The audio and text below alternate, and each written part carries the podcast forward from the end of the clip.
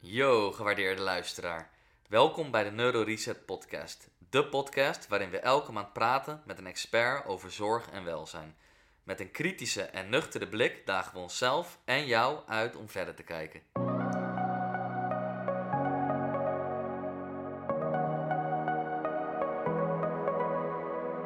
Hey en welkom bij alweer de elfde podcast van NeuroReset Fysiotherapie. Wij werken met volle passie in onze praktijk in Bussum, Hoorn en Hoofddorp. En vandaag spreken we voor de tweede keer met Richard Bell van Bell Coaching en de Menno Henselman PT-opleiding. We hebben hem al een keer gesproken en toen hebben we het gehad over trainen met blessures. En deze keer gaan we het meer hebben over hoe bouw je na een training nou je belastbaarheid weer verder op. We hebben het vandaag onder andere over progressieve overload, de trainingparameters en de meest belangrijke factoren voor het herstel. We wensen je heel veel luisterplezier en volg ons ook nog even op Instagram. We zijn te vinden onder de naam neuroreset-fysio.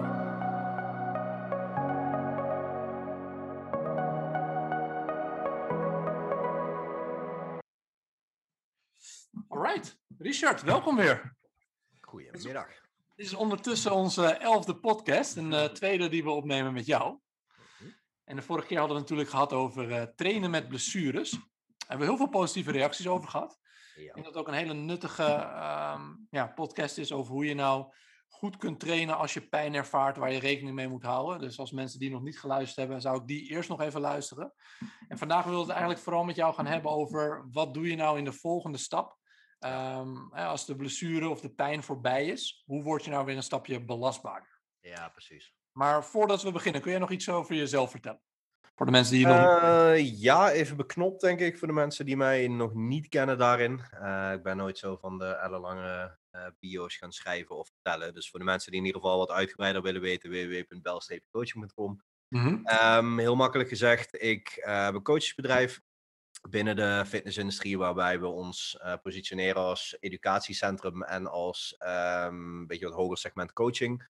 Voornamelijk gericht op een heel brede doelgroep, waarbij iedere uh, coach eigenlijk een bepaalde specialisatie heeft. Ik richt mezelf voornamelijk binnen het team op wedstrijdatleten, met name binnen krachtsport. Dus dan moet je denken aan bodybuilden en uh, aan powerliften. Ik wil niet zeggen dat ik niet andere dingen doe, maar dat is waar, uh, waar mijn voornaamste aandacht vooral naartoe gaat. Met een heel grote component ook op het mentale aspect en de leefstijlaspect. Omdat dat vrij inherent is aan het hele proces van überhaupt progressie boeken. Maar ook zeker het bestaan als mens zijn, wat in mijn ogen vaak onderbelicht is. Omdat het toch met mensen mm-hmm. werken uiteindelijk. Um, en daarnaast heel veel bezig met, uh, met educatie. Dus de Nederlandse versie van de Henselmans PT-cursus. Van Menno Henselmans geef ik. We zijn met diverse eigen cursussen bezig platform, een uh, lidmaatschapplatform Bell Academy, waarin we eigenlijk content voor, uh, voor elke doelgroep maken daarin, met ook verschillende cursussen, maandelijkse webinars, al dat soort dingen. Dus ja, super. Een beetje in een, uh, in een notendop. Ja, nee, duidelijk. Um, zoals we net zeiden hè, over die blessures, we hebben nog kort samengevat waar we het vorige keer over hadden, hadden we eigenlijk geconcludeerd dat heel veel pijnklachten en blessures met krachttraining vooral voorkomen uit een probleem in de belasting en de belastbaarheid. Ja, dus dat mensen eigenlijk, uh, ja, dat de belastbaarheid gewoon te laag is, de belasting te hoog, uh-huh. um, waardoor klachten kunnen ontstaan. Ja. Um, en toen hebben we het gehad over, oké, okay, hoe kun je nou je training het beste gaan aanpassen? En dan zien we vaak als de pijn weg is, dat mensen vaak ook stoppen met oefenen of met trainen, of gelijk weer veel te snel gaan. Ja. Um, en daarom wilden we dus vandaag hebben over dat uh, begrip, wat ook wel progressieve overload heet. Hoe bouw je dat nou weer allemaal op? Um, kun je in jouw woorden uitleggen hoe je progressieve overload zou uitleggen? Heel simplistisch. Um, als we hem heel Jip en Janneke trekken, want ik heb wel hier en daar wat problemen ooit met hoe mensen het heel simpel zeggen als uh, doe meer en word sterker en groei. Dat is niet helemaal wat progressieve overload op zichzelf is. Dat is wel waar het op neerkomt. Het is een vorm van prikkel toedienen die op termijn uitdagender wordt, waardoor het lichaam een bepaalde maat van adaptatie moet hebben. Dat kan heel veel kanten opgaan, uh, maar dat kan ook op heel veel manieren bereikt worden. En ik denk dat dat vaak de misvatting nog is. Is dat heel veel mensen in de veronderstelling zijn dat je per se meer gewicht moet toevoegen of per se meer herhalingen moet gaan doen. Dat hoeft niet per se. Het is ook niet, stel jij doet drie weken in een programma hetzelfde gewicht. Dan is progressieve overload ook iets anders dan een herhaling extra doen, dan een set extra doen. Dat kan ook met um, lastarmen gaan verlengen op een gegeven moment. Dat kan met tempo manipulaties zijn, dat kan met meer controle, technisch vaardiger worden in een bepaalde beweging. Maar in de basis moet jij een vorm van progressie moet je toepassen om op termijn uh, toenemende, ja, eigenlijk gewoon progressie te zien in een bepaalde adaptatie. En dat kan zijn spiergroei, dat kan zijn kracht, Dat kan zijn snelheid, dat kan zijn duurvermogen, net wat je ervan wil maken binnen welke belasting je verricht eigenlijk. En als jij dit in het werkveld ziet, hè, jij ziet natuurlijk het meeste oog op personal trainers, maar ook bijvoorbeeld bij fysio's. Vind je dan dat dat goed wordt toegepast? Hoe is jouw zicht daarop? Um, korte antwoord, niet echt. Um, wat je vaak eigenlijk dan hebt, is dat je gradaties krijgt van het probleem daarbij. Dus ik zie heel veel mensen heel erg gefocust op het moet meer gewicht zijn, er moet meer gewicht zijn. Um, daar eigenlijk de focus op. Als je niet meer doet in gewicht of verhalingen dan de vorige sessie, dan uh, ben je per definitie slecht bezig. Wat in mijn ogen gewoon nergens op slaat. Zeker niet binnen een uh, en binnen een beweegcontext. -hmm. um, en dat is denk ik ook een beetje inherent aan de, de hele cultuur van heel veel krachtsporters. Dus omdat we natuurlijk met gewicht bezig zijn, omdat we bezig zijn met dingen met een bepaalde mate van uh, kracht verplaatsen, dat dat ook meteen gecorreleerd wordt aan dit is wat we elke sessie moeten bereiken. En dat zie je dan ook als mensen in de sportschool beginnen als trainer met een klant of klanten zelf als een sporter met, uh, met iets begint, is we willen gaan squatten. Dat zou bijvoorbeeld een doel zijn. We willen daar bepaalde nummers behalen, bepaalde gewichten op de lange termijn die we kunnen squatten. Dan is voor heel veel mensen stap 1 is ga maar een stang pakken en ga squatten. Terwijl daar zoveel aan vooraf gaat dat ik dan denk van als dit al je instapspunt is, dan is dit zeg maar al nu eigenlijk al het probleem waar je over een paar maanden pas echt hard mee geconfronteerd wordt. Dus omdat je een bepaalde basis mist. Mm -hmm. Je bent motorisch waarschijnlijk nog niet vaardig genoeg. Je hebt nog helemaal niet gekeken of je bepaalde mate van stabiliteitseisen, of je die al hebt opgebouwd, of jouw bekken stabiel kan blijven, of jij goed contact met de grond kan houden vanuit je voet. Al dat soort dingen. Dat hebben we helemaal niet nog naar gekeken, maar we gaan wel een relatief complexe oefening doen. En die gaan we belasten. Ja, dat gaat goed, een lange periode, totdat het niet meer goed gaat. En dat we dan dermate veel energielekken hebben, dat we dan geblesseerd raken. En dan gaan we in één keer allemaal heel moeilijk zitten kijken van, oh ja, maar heb ik dan te veel volume gedraaid? Heb ik dan te hoge intensiteit gedraaid? Nee, je kon voor geen meter bewegen, omdat je nooit een basis hebt gelegd. Ja. Dat is een beetje hetzelfde als een huis willen bouwen. En dan gewoon, zeg maar, zonder dat je daadwerkelijk gewoon je fundering hebt gebouwd, dat je dan denkt van, ja, passen wel leuke extra dingen op dit dak oh ja, laten we dingen renoveren. Dan denk ik, ja, dat is leuk. Maar als je bezig bent met een gipswand en je denkt dat er een betonnen muur staat, als je te hard met die hamer tikt, dan trap je je hele muur eruit. Ja. Als die muur eruit valt, dan komt je verdieping omlaag op termijn. Dus jij wilt eigenlijk zeggen dat een squat, dat wordt toch gezien als een basisoefening. Dat dat is alles behalve. Is alles behalve een basisoefening. Ja, is alles behalve een basisoefening. En dat zie je op meerdere manieren terug. Allereerst omdat op termijn de meeste mensen gewoon heel snel op een plateau komen op de lange termijn als ze richting gevorderd niveau gaan en daar ook niet voorbij komen. Heel veel mensen die er op een gegeven moment rugklachten, knieklachten aan overhouden. Um, of op een gegeven moment mensen die dan dermate veel blessures ervan ervaren dat ze de oefening op de lange termijn gewoon helemaal af gaan zweren. Hm. En is er een bepaalde, uh, ja, een bepaalde standaard of protocol die je dan zelf hanteert als je bijvoorbeeld iemand uh, ja, uh, sterker wilt maken met squatten? Ja, als ik, stel ik zou een complete beginner pakken, die nog nooit zeg maar iets aan krachtsport gedaan heeft, geen atletische achtergrond heeft, uh, eigenlijk gewoon de gemiddelde persoon die jij als PT-klant in een sportschool zou krijgen, is iemand die gewoon een 9 tot 5 baan heeft, die het gros van de dag sedentair is en die niet heel sportgericht is. Daarvan nemen ze vaak in de gemiddelde sportschool contact met je op. Um, dan moet je ook kijken van hey, hoe beweegt deze persoon nou daadwerkelijk. Als ik tegen iemand zeg van zou, kun je uit je heup bewegen als je dat zou vragen, dan krijg je heel vaak al überhaupt gewoon een rare blik van oh, zo heb mijn heup bewegen. En dan gaat iemand vol door zijn rug buigen en dat is dan een heupbeweging. Ja. Waarbij het dan zoiets is van oké, we moeten al kijken, kan die onderrug en dat bekken, kunnen die los bewegen? Dat wordt al stap 1. Dat moet al een bepaalde eis zijn voordat we überhaupt met een squat of een deadlift aan de slag gaan. Als dat kan, dan moeten we eerst eens gaan kijken, hey, als ik zeg, dit is een squatbeweging, een bodyweight squat, doe hem maar eens. Dat ik dan eens kan zien, als je een paar herhalingen doet, wat gebeurt er? Val jij om? Ben je aan het wiebelen? Uh, heb jij totaal geen controle over uh, je zwaartepunt bijvoorbeeld? Nou, stel dat gaat helemaal goed, dan ga ik eens kijken, oké, ik doe gewicht aan de voorkant. Die strek ik voor me uit. In principe zorg ik dat we een soort van contragewicht hebben met bijvoorbeeld een schijfvorm. Ga kijken, kan iemand recht zakken? Heeft hij daar alle mobiliteit voor? Nou, naarmate dat goed gaat, ga je bijvoorbeeld naar een goblet squat. Als dat goed gaat, gaan we naar een front squat. We gaan eigenlijk die, die belasting steeds meer van voor. Gaan we steeds meer naar ons middenpunt uh, plaatsen. Totdat we uiteindelijk met de stang op onze rug komen. En dat we dan eens kunnen gaan kijken, we gaan die hele beweging wat heupdominanter maken. Daar zitten dus eigenlijk al vier, vijf stappen aan vooraf.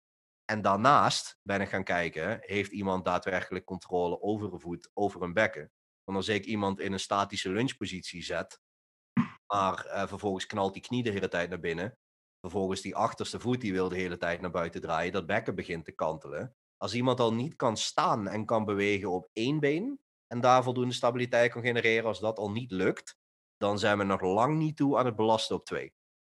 Dat betekent dus ook, als ik iemand bijvoorbeeld uh, walking lunges zou laten doen, met tussendoor iets als een sprinterspose, dat ik zeg van trek dat andere been op en zorg dat je je bekken recht trekt. Als dat niet lukt, of die dondert meteen om, maar hij is wel aan het squatten, dan kan ik je garanderen dat er op termijn dat er blessures gaan ontstaan bij die squat. En in het gunstigste geval dat er stagnatie met pijntjes ontstaan. Waarom? Omdat daar onderliggend dat bekken gewoon nog niet goed genoeg beweegt. Waardoor je weer een veel te hoge ja, belasting hebt op bepaalde structuren. Precies, dan gaan we een structuur op een, een, bepaalde manier belasten, terwijl we eigenlijk al weten van hier zit al een wond. Ja, als je die lang genoeg negeert, dan gaat die op vroeg of laat gaat die een keer groter worden en dan gaat die een keer goed hard bloeden. Ja, waarom zijn we dan bezig met pleisters plakken, met kijken van oké, wat gaan we met intensiteit doen, wat gaan we met volume doen, in plaats van die wond een keer daadwerkelijk proberen te dichten op de lange termijn. Dus voor jou is bewegingsscreening echt een van de eerste stappen voordat je überhaupt kan bepalen met welke oefeningen je begint. Ja, absoluut. Dat zou een van de basiseisen moeten zijn. En ik maak het zeker omdat ik zelf met uh, over het algemeen best wel het gevorderde atleten werk. Uh, maak het zelfs gewoon op internationaal niveau. Als er echt wel internationale wedstrijden op hoog niveau draaien mee, dat er nog zoveel onderliggende dingen zitten. Waar eigenlijk gewoon lekken door ontstaan. Als die mhm. aangepast worden, dat dat daarna eindelijk voor hun dan zoiets is van: hey, mijn benchpress gaat vooruit, mijn squat gaat vooruit, mijn deadlift gaat vooruit. denk ik, ja, omdat dingen bewegen zoals ze moeten bewegen en dat gewrichten gewoon goed hun werk kunnen doen. Want uiteindelijk, als dingen niet goed bewegen, kunnen we ook niet goed spanning op spieren plaatsen. Wat betekent voor de bodybuilder, als de spanning niet goed verdelen over ons lijf, dan komt die ook niet goed aan bij die spieren. Dus dan zullen die spieren niet optimaal groeien. En als we dat doen bij iemand die echt beweeggericht is, zoals bijvoorbeeld een powerlifter of gewichtheffer of iets in die richting, ja, als daar spanning slecht wordt verdeeld, dan gaan er ergens energielekken ontstaan. Met als gevolg dat je jouw beweging ook gewoon niet efficiënt kan verrichten. En als je het dan hebt over zo'n screening, want we zijn natuurlijk allebei een beetje van de uh, evidence-based en kijken of we het zo goed mogelijk uh, objectief kunnen maken. Maar mhm. doe je dan vooral een visuele analyse of hoe, heb je een paar puntensysteem voor? Of hoe? Um, nee, ik kijk altijd eigenlijk naar de functies die bij bepaalde bewegingen moeten komen kijken in gewrichten. Dus uh, bijvoorbeeld bij een squat wil ik zien van, kan iemand volledige heupflexie maken? Hoe is iemands uh, rotatie in de heup? Allemaal van dat soort dingen die je wil gaan bekijken. Bij benchpressen van hoe zou iemands schouderflexie zijn? Hoe is de externe rotatie in de schouder bijvoorbeeld? Gaat dat allemaal goed? Hebben we verschillen links-rechts? Uh, en vooral hebben we geen pijn? Als dat allemaal kan, als die bewegingsuitslagen er überhaupt zijn, kunnen we stabiliseren in die positie. Als ik bijvoorbeeld aan iemand zou vragen van, um, hey, ik wil dat jij in een 1990 positie gaat zitten. Dus in principe de ene heup in interne rotatie, de andere in uh, externe rotatie daarbij. En dan omhoog komen in een soort van bridge. En iemand kantelt alle kanten op, kan zichzelf niet omhoog krijgen zonder in één heup te gaan hangen. En dan weet ik wel dat we gaan problemen gaan hebben in die squat.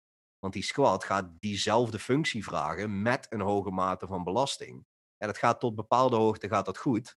En dan misschien zien we een klein beetje compensatie dat iemand diepte niet haalt. Of dat iemand bewust beweging afkapt. Omdat ze daar weten, ik ga dan irritatie krijgen. Maar als we te zwaar gaan belasten en we krijgen datzelfde qua beperking, ja, dan gaan we blessures krijgen. Ja. En zo gaat op de lange termijn mensen heel snel komen van ja, als ik ga squatten, dan krijg ik last van mijn knie. Als ik ga squatten, dan heb ik last van mijn heup. Dan heb ik last van mijn rug. Ligt niet aan de squat. Dat ligt eraan dat er ergens in het lijf iets niet helemaal goed doet wat het moet doen.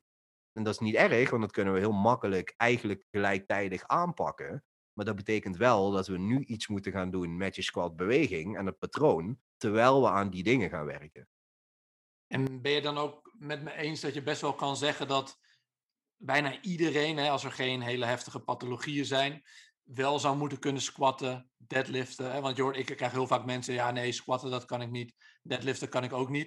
Dan zeg ik, nou ja, je kan het wel, je bent alleen nog niet belastbaar genoeg. Ja. Maar in het algemeen zou iedereen een vorm van een deadlift of een squat kunnen moeten maken. Ja, van het patroon, zeg maar het squat patroon met kniebuiging en uh, het deadlift patroon met een goede heupscharnier, absoluut. Dat zou absoluut een ding moeten zijn wat iedereen kan bereiken. Het is alleen natuurlijk op basis van iemands eigen verhouding en anatomie zal niet iedereen visueel eenzelfde soort squat moeten willen. Nee. Niet iedereen is gemaakt om te powerliften, niet iedereen is gemaakt om te gewicht heffen. En ik denk dat daar ook een probleem ontstaat dat we in de industrie natuurlijk heel snel zwart-wit denken en heel veel met dogma bezig zijn. Dat Mhm. is iets is van ja, ga jij niet as the grass of whatever the fuck je er een label aan wil hangen, maar in ieder geval diep genoeg met squatten, dan is je techniek ruk. Of ga jij niet met perfecte torso rechtop squatten en je buigt wat voorover, dan is je techniek ruk. Ik denk ja. Of we hebben gewoon verdomd lange femurs qua bovenbenen met niet al te grote onderbenen daarbij, scheenbenen. En we hebben een relatief kleine romp in verhouding. Die persoon gaat niet helemaal Olympisch stijl op de grond zitten met de billen op de grond. Dat gaat hem niet worden. Daar is Ja. gewoon niet voor gebouwd.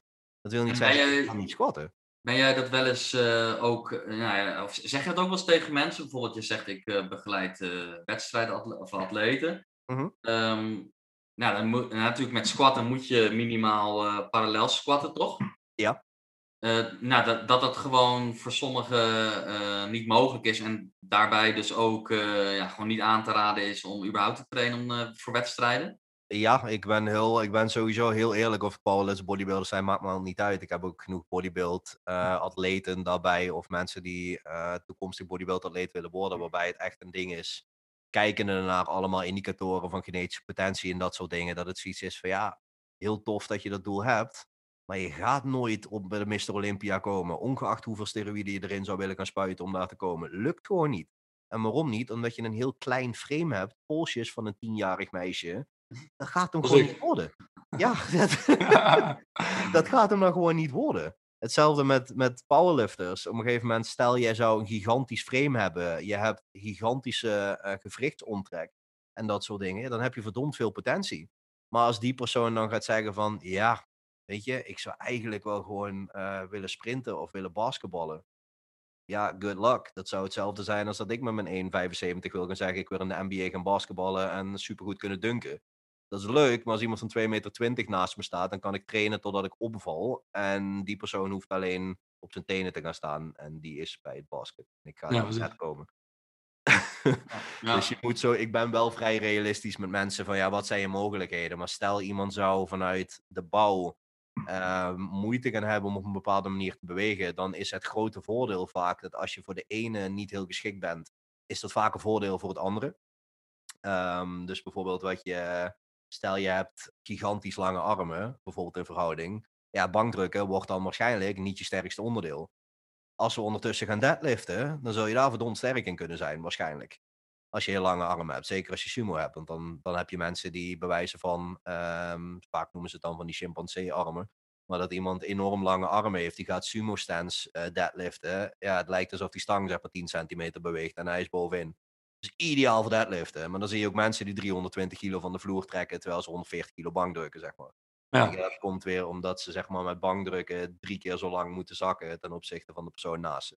Ja.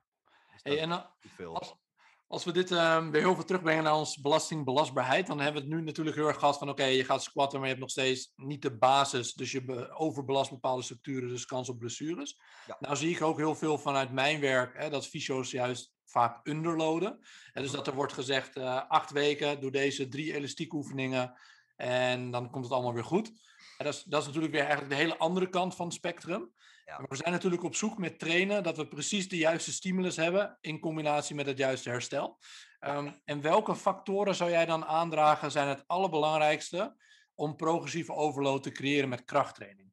Ehm, in de basis ben je dan heel erg aan het kijken naar volume, intensiteit en frequentie. Eh, volume druk ik dan even uit als hoeveelheid werksets per spiergroep per week. Warming-up sets en dergelijke niet meegerekend. Intensiteit zou ik uitdrukken als een percentage van je 1 RM, wat dan neerkomt op een x aantal herhalingen. Dus een herhalingsreeks die je daarbij hanteert. Ehm, en dan zou ik frequentie uitdrukken onder mond van hoe vaak train jij per week een spiergroep en of eh, oefening uiteindelijk daarbij. Dus daar kun je ook weer kijken van wat is oefeningsfrequentie ten opzichte van spiergroepfrequentie. Dat kan ook heel veel verschil maken. Um, en ik denk met die drie dingen, als je het goed matcht, dan kun jij in principe elke omstandigheid oppakken. Als je het heel snel mismatcht, wat dan vaak gebeurt, kun je of heel weinig resultaat behalen, of heel snel tegen problemen aan gaan lopen. Dus wat je vaak ziet bijvoorbeeld bij um, mensen die heel erg van één kamp zijn, is dat ze of hebben van ik wil bijvoorbeeld met bodybuilden echt een split schema en ik wil één spiergroep helemaal kapot maken. Dat daar heel veel winst te behalen is in die zin. Omdat zeg maar, de hersteltijd onder geen enkel scenario dermate lang gaat zijn dat het een week moet duren voordat je uh, weer kan belasten. Wat betekent elke dag dat je verder wacht, is gewoon niet alleen verspilde tijd, maar is ook weer tijd waarin in principe de adaptatie afneemt. Dus eigenlijk de, de piek die je normaal gesproken zou krijgen, die op termijn leidt tot progressie daarin, die gaat steeds meer terug naar baseline, dus naar je uitgangspositie. Dan ben je in principe tijd aan het voldoen. Anderzijds heb je dan mensen die in één keer zoiets hebben van, die hebben één keer ergens het woord hoge frequentie uh, gehoord en die denken dat elke dag full body day is. En die herstellen gewoon praktisch nooit goed, waarbij ze uh, continu aan het belasten zijn op het moment dat ze juist nog niet een compensatie-effect hebben gehad. Waarbij ze op de lange termijn stagnatie tot zelfs regressie gaan krijgen. Daarbinnen heb je het heel snel over een bepaald uh, grijs gebied, een bepaald spectrum. Daar wil je in gaan kijken naar hoe is dat voor de persoon. En dan gaan we kijken hoe vaak kunnen wij iets belasten op een bepaalde wijze binnen zijn herstelcapaciteit. Ik krijg bijvoorbeeld op social media enorm veel vragen in mijn QA's altijd van: uh, Ik train zo vaak per week en ik train zo vaak een spiergroep. Is dit goed? Ik weet niet wat jouw herstelcapaciteit is. Het enige correcte antwoord met hoe vaak moet ik per week trainen is wanneer de spier weer hersteld is. Alleen, ja, wanneer dat is, dat hangt dus af van hoe jij herstelt. En dat is voor iemand die 9 uur per nacht slaapt en die daar een heel goede slaapkwaliteit heeft, is dat misschien elke dag, als het een vergevorderde sporter is. Of in ieder geval veel vaker dan iemand die 5 uur per nacht slaapt, continu vermoeid is, superveel stress ervaart ja, die is misschien net twee tot drie keer per week max iets aan het belasten. En die heeft dan moeite met herstel. Omdat ze misschien per sessie te veel volume aan het draaien zijn. Ja, want als we dan zeg maar kijken, hè, eh, inderdaad per casus natuurlijk verschillend. Maar als, waar je het net over had, hè, je hebt degene die al wat ver gevorderder is qua sport.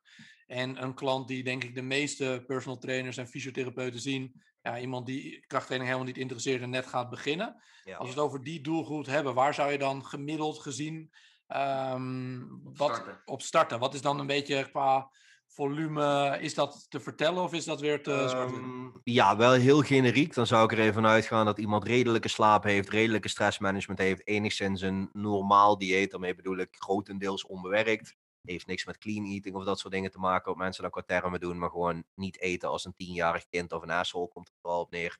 Als ik iemand moet uitleggen dat elke dag eh, twee pizza's en een bak Ben Jerry's niet de slimste keuze is qua voedzaamheid, hebben we denk ik grotere problemen.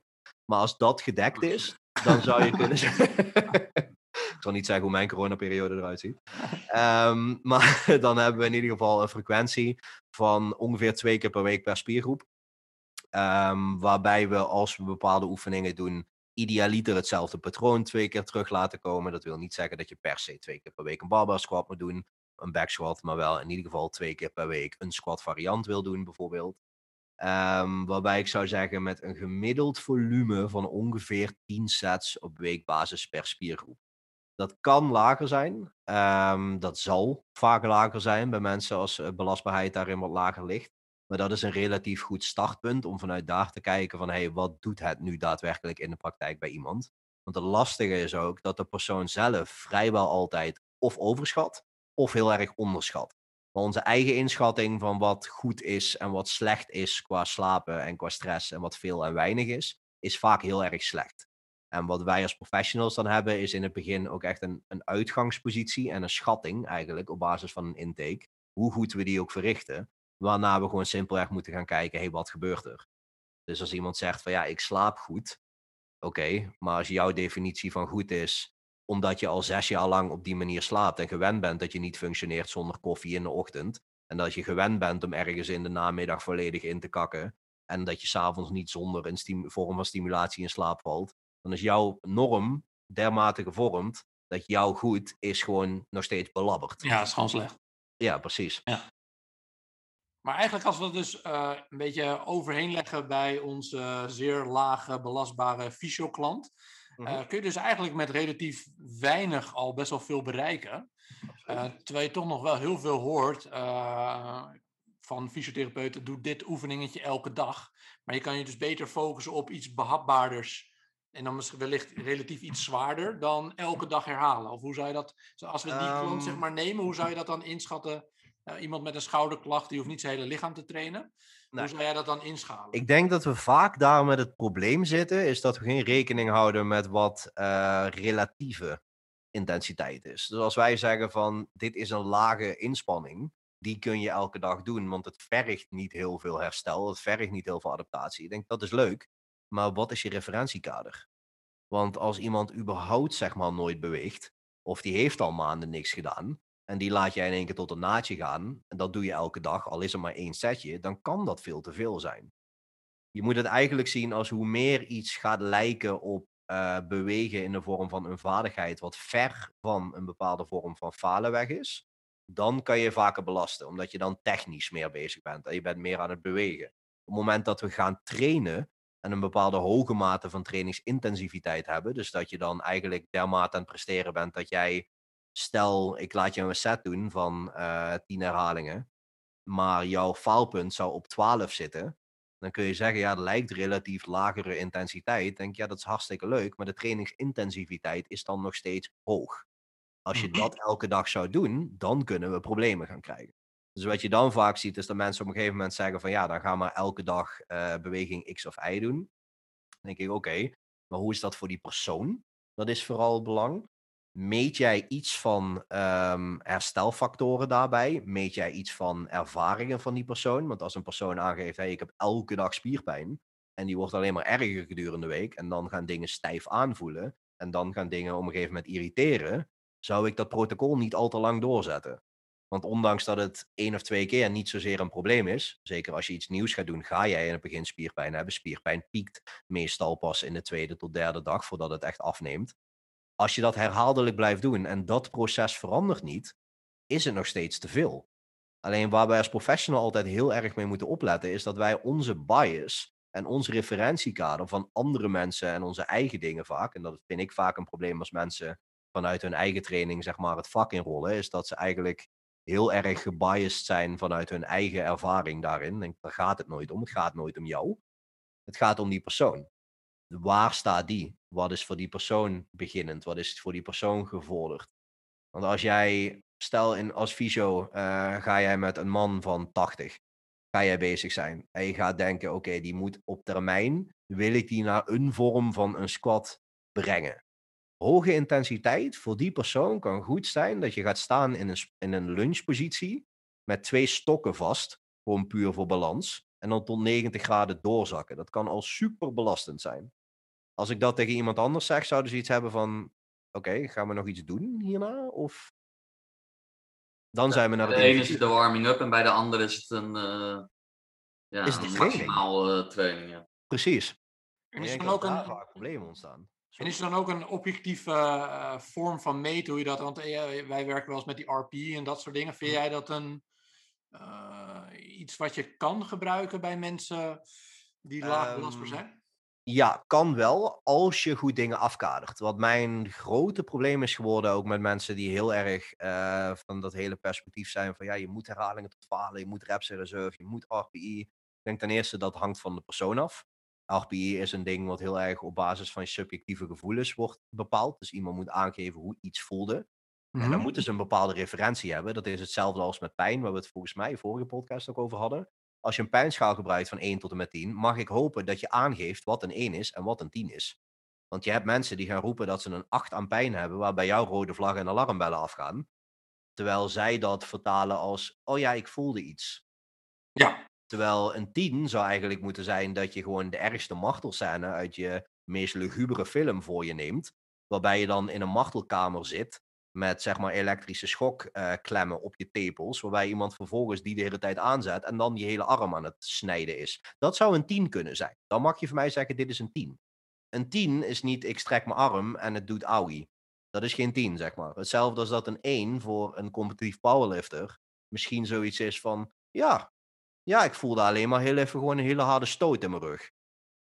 Oké, maar een 1 moet een soort van vliegje zijn wat op je been komt, wat je, waar je eigenlijk moet denken, zat er nou iets? Dat kan een 1 zijn. Alleen daar hangt het dus weer af van, hey, hoe, hoe is iemand psychologisch gezien daarin? Als jij niet weet wat een 10 is, omdat je nog nooit gefaald hebt, bijvoorbeeld, en nog nooit die maximale inspanning hebt geleverd, kun je geen referentiekader schetsen in relatie tot die 10. Hetzelfde met herhalingen tot falen. Je moet per definitie falen om te kunnen zeggen, ik zit er zoveel herhalingen vanaf. Wat betekent dat het spiergroep specifiek is, wat betekent dat het oefening specifiek is. Want falen op een leg extension, ik kan je garanderen bij de gemiddelde persoon die zegt ik zit er één herhaling vanaf. En ik ga ernaast staan en ik ga heel nare dingen naar hem schreeuwen. En ik ga proberen hem om door te pushen. Dat er nog een paar herhalingen uitkomen. Wat betekent, jij zat niet op de mate van intensiviteit waar je dacht te zitten. Wat dus ook betekent, als jij zegt ik zit er drie herhalingen vanaf. En het blijken er zijn. Dat je wel aan het vermoeien bent, maar niet voldoende aan het stimuleren bent. Dus daar ook referentiekaders schetsen is wel heel erg belangrijk. Omdat je anders gewoon eigenlijk aan het gokken bent. Ja, wat natuurlijk sowieso wel moeilijk is inderdaad met die onervaren uh, sporter. Absoluut. Um, ja. onervaren mensen die vinden het ook vaak moeilijk om ja, door te hebben, is mijn ervaring, op welke intensiteit ze moeten bewegen.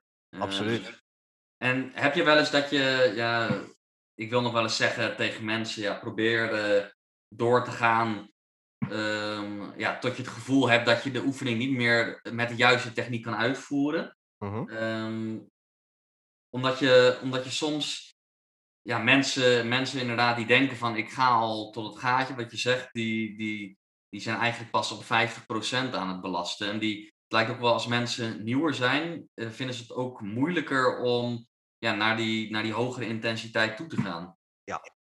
Waarbij je natuurlijk eigenlijk niet wil dat mensen ook daadwerkelijk tot falen gaan. Maar soms eh, is het gevoel van mensen dat ze tot falen trainen, is die 85% waar je naar op zoek bent als trainer. Ja, absoluut. En ik zou zeker zeggen bij mensen met een lage belastbaarheid, als we praten over wat complexere bewegingen, dus neem even die squat weer als voorbeeld, dan zou ik bij zo'n oefening falen definiëren als technisch falen.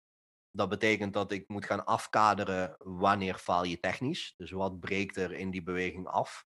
En dat we daar kijken, op het moment dat we dat zien, dan is de set voorbij. En waarom? Je moet een squat dan bijvoorbeeld meer zien als een oefening die je niet gaat doen voor output. Dus die ga je niet doen voor maximale prestatie. Die ga je doen voor een bepaalde mate van krachtlevering of een bepaalde mate van bewegingskwaliteit. Waarbij dus ook betekent, elke herhaling moet voldoen aan die standaard. Als iemand wil zeggen, ik ga mijn bovenbeen trainen, want ik wil mijn quadriceps laten groeien, prima. Maar dan zet ik iemand mooi in een leg extension of in een leg press, waar niks fout kan gaan. En daar mag je lekker door blijven pompen totdat je niet meer kan. En op het moment dat je denkt, oh het is heel erg verzuurd, ik kan niet meer, dan doe je er nog maar een paar. Dat kan daar. Bij die squat wil ik dat nooit van mijn leven zien. Dat zou kunnen als iemand op een gegeven moment heel erg, waar ik terugkwam in het begin, die bijvoorbeeld die bekkenstabiliteit heeft.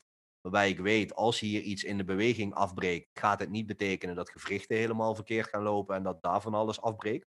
Want dat kan tot blessures leiden. Dus dat wil ik eigenlijk nooit zien. Maar compleet falen op die oefening wil ik in de basis überhaupt nooit zien zou anders zijn bij een powerlifter op een wedstrijd als die voor een eerste plek zou gaan of voor een bepaald record. Dan mag je die poging doen. Als we van tevoren hebben afgekaderd, je bent technisch gezien, ben je goed genoeg in die oefening. Dat zou hoop ik ook relevant moeten zijn als ze überhaupt voor dat record willen gaan. Omdat ze dan weten dat ze daar zitten qua beheersing. Maar in de basis ga je absoluut zeggen dat je met beginners, uh, dat je daar duidelijke kaders schetst van wanneer de beweging niet meer verloopt zoals die moet verlopen, dan is dat falen. En het voordeel van beginner zijn is dat je gewoon heel weinig hoeft te doen om heel veel resultaat te boeken. En ik denk dat daar heel veel mensen altijd op zoek zijn naar de hele insteek van meer is beter. Terwijl ik altijd zoiets heb van nee, als meer te veel wordt, is meer een nadeel. En dan is het negatief. In principe is het toch gewoon ideaal dat jij minimale inspanning kan leveren voor maximaal resultaat in bepaalde periodes. Je bespaart tijd, je bespaart moeite en je haalt er alles uit. Dat Ja. zou een oordeel moeten zijn. Alleen we zijn heel erg zeker door social media in, de, in het kader gekomen dat meer en harder werken en langer werken en harder doorgaan in heel het leven in één keer garant staat voor meer bereiken. Terwijl je eigenlijk in elk aspect van het leven überhaupt ziet, als je heel veel meer doet, alleen het is kwantitatief werk, gaat de kwaliteit er alleen maar op achteruit. Waarom doen we dat met trainen dan ook? True. Dat is zeker waar. Eh, volgens mij is er nu ook best wel veel conclusie in de wetenschappelijke wereld dat ehm, tot falen trainen niet per se veel efficiënter is, toch? Nee, sterker nog, het, is, het levert geen direct voordeel op. En als je het structureel te veel doet, dan is het juist een heel groot nadeel, omdat spierschade ook drastisch toeneemt. Ehm, waarbij je op een gegeven moment ziet is dat spieractivatie dat dat niet meer omhoog gaat, maar juist achteruit gaat qua activiteit. Als je het chronisch te veel doet. Dus je gaat op de lange termijn, waar we het dan over hebben, gaan we onderherstel krijgen door eigenlijk een poging tot overprestatie. Waardoor je op de lange termijn alleen maar achteruit gaat. Oké, dus consistent tot falen trainen heeft eigenlijk geen enkel voordeel.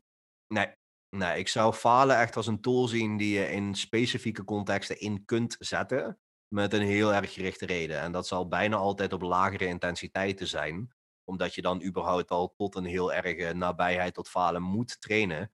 Om voldoende stimulus te krijgen. Dus bijvoorbeeld een leg extension op 30 herhalingen. Mag ik hopen dat die 30ste dat dat falen betekent. Stel je zou hem op 10 herhalingen doen. Mm, ligt eraan hoeveel volume je draait. Als je een laag volume aanpak doet, absoluut. Um, stel iemand zegt van ik wil echt maar maximaal een handvol setjes per week doen. Prima, doe die laatste set voor elke sessie, of misschien zelfs bijna alles. Doe die lekker tot falen twee keer per week. Dan zou je daar prima op zitten. Maar dat komt omdat jij daarna een dermate lange hoeveelheid herstel vraagt en het vergt om weer te kunnen belasten de volgende keer en om dat daadwerkelijk te benutten.